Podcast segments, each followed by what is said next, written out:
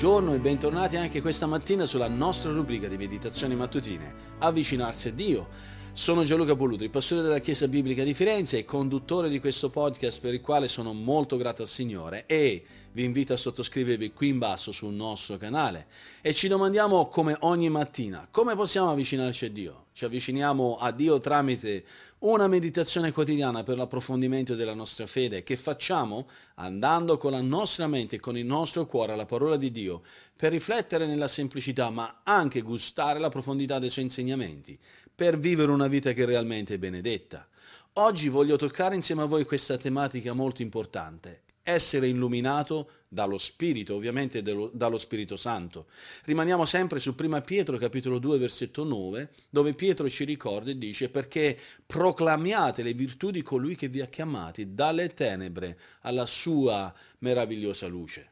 Dio ti ha concesso la capacità di comprendere la verità e vivere sulla base di quella verità. Di conseguenza dobbiamo applicare la verità nella nostra vita. Per darvi una, una, chiara comprensione, voglio portarvi di fronte alla realtà del, del mondo, del regno naturale, del, del, della quotidianità e di come eh, l'oscurità, la notte eh, avviene ogni, ogni, giorno, ogni giorno eh, dobbiamo incontrarci con il calare del sole e l'oscurità sale. Questo può essere più che mai qualcosa che, come per esempio nei paesi nordici, può essere una cosa debilitante e anche un po' spaventosa, dove nei paesi forse più nordici della, della Norvegia, della uh, Scandinavia, della, della Groenlandia, vivono sei mesi di completa oscurità. E per farvi capire ancora un po' in più in profondo la problematica delle tenebre, in maniera particolare spirituale, vi voglio raccontare della storia di un missionario che era a bordo di una nave. E quando improvvisamente nella notte, mentre erano a largo, eh, che era buia e quando in maniera particolare non c'è la luna in mare, tutto è scuro, fu svegliato questo missionario da un grido che era abbastanza frenetico dei marinai che gridavano uomo a mare, uomo in mare. E immediatamente questo missionario si è alzato nella sua cuccetta, ha preso la sua lampada portatile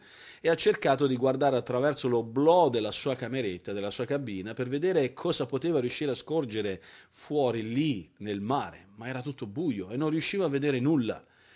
La mattina successiva però eh, i marinai gli, gli, dissero che il bagliore di quella lampada che attraversava l'oblò della sua cabina emetteva una luce che era abbastanza sufficiente per consentire ai marinai di vedere questo povero uomo aggrappato ad una corda ed era sfinito, completamente esausto e prima che potesse cedere e a negare, sono riusciti a salvarlo.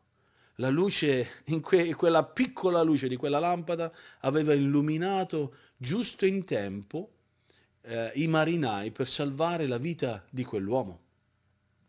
Questo ve lo racconto per darvi proprio un, un, un'illustrazione spirituale. L'oscurità è ancora più devastante nel mondo spirituale perché rappresenta il peccato, con tutte le sue con- conseguenze disastrose e devastanti.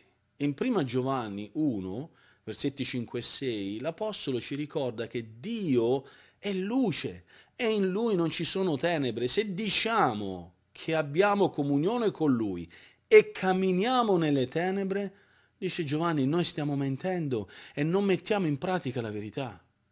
I non credenti sono, sono più che mai caratterizzati nella scrittura e nella realtà come figli delle tenebre. Sono schiavi di Satana, sono schiavi del principe delle tenebre che acceca la loro mente e il loro cuore in modo che non vedono la luce del Vangelo, della gloria di Cristo. Così come 2 Corinzi 4:4 ci ricorda.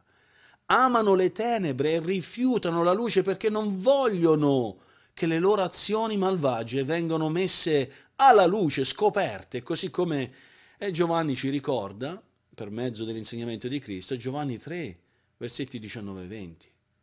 Questi sono aspetti su cui noi cristiani dobbiamo eh, dedicare del tempo e ponderare. Dobbiamo realizzare la consapevolezza che grazie allo Spirito, allo Spirito di Dio che ci ha illuminato, ci ha portati a comprendere la verità e quindi a camminare nella verità, non nelle tenebre, ma nella luce, cioè vivere la vita del Vangelo, essendo così uomini che vivono sotto la luce del sole e uomini e donne che mettono in pratica la verità e che non si lasciano trasportare da peccati inconfessati e non si lasciano trasportare da quei desideri mondani di nascondersi di fronte alle proprie responsabilità, ma di andare a Dio e confessare i propri peccati.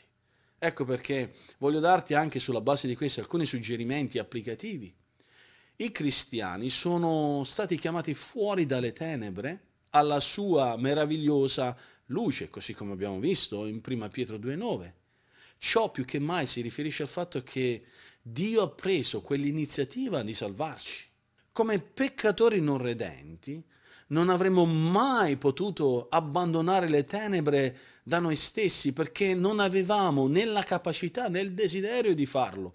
Eravamo succubi delle tenebre, ci piaceva vivere nelle tenebre, ma Dio ha preso l'iniziativa nel prenderci da quelle tenebre e portarci alla luce, dandoci una nuova vita, quella nuova vita che viene dall'alto. Dio ha dovuto concederti la grazia salvifica illuminandoti per mezzo del suo spirito, in modo tale che tu comprendessi e potessi riconoscere quelle verità collegate al Vangelo e rispondere in ubbidienza al Vangelo.